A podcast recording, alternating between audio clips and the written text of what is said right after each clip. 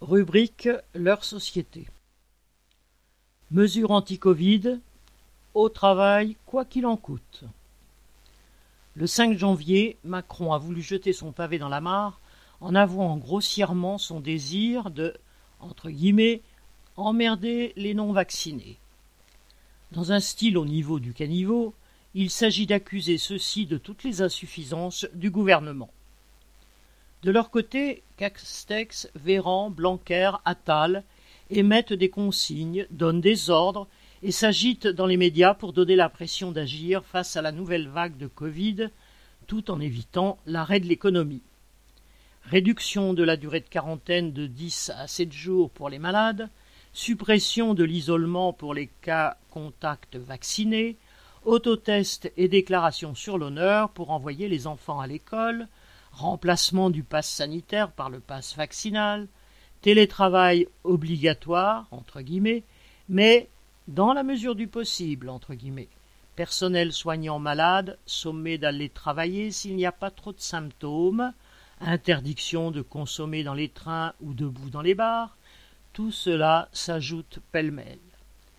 Derrière le ton autoritaire des ministres et les incohérences de leurs mesures, il y a cependant une logique affichée et répétée par Macron. Les entreprises ne doivent pas être perturbées, la production ne doit pas s'arrêter, les travailleurs doivent aller travailler coûte que coûte, et les enseignants doivent garder les enfants pour libérer les parents. Pour les patrons, en revanche, il n'y a ni contrainte ni coercition. Ils décident eux-mêmes quels sont les postes éligibles au télétravail. Le gouvernement ne leur ayant donné aucun moyen supplémentaire, ni financier ni humain, les hôpitaux publics sont dans un état de désorganisation pire qu'il y a deux ans. Ceux qui les font fonctionner sont épuisés et risquent d'être submergés par la vague Omicron. Des files d'attente aux portes des hôpitaux et un tri aux urgences feraient désordre en, en pleine campagne présidentielle. Qu'à cela ne tienne, leur personnel est sommé de faire tourner les services, morts ou vifs. Pour tenter de réduire un peu les contagions, la vie sociale est une nouvelle fois restreinte, les grands rassemblements ou les soirées en discothèque sont interdits, les gestes barrières augmentés. Si cela ne suffit pas, le gouvernement ira peut-être jusqu'à rétablir une forme de confinement, sauf bien sûr pour aller travailler.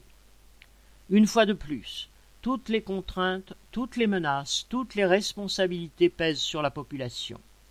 Sur les non-vaccinés qui servent de bouc émissaire, sur les parents qui doivent décider s'ils envoient ou non leurs enfants à l'école malgré l'épidémie, sur l'ensemble des travailleurs chargés d'appliquer toutes ces consignes contradictoires sous le contrôle et les pressions de leurs patrons tout en assurant leurs tâches habituelles.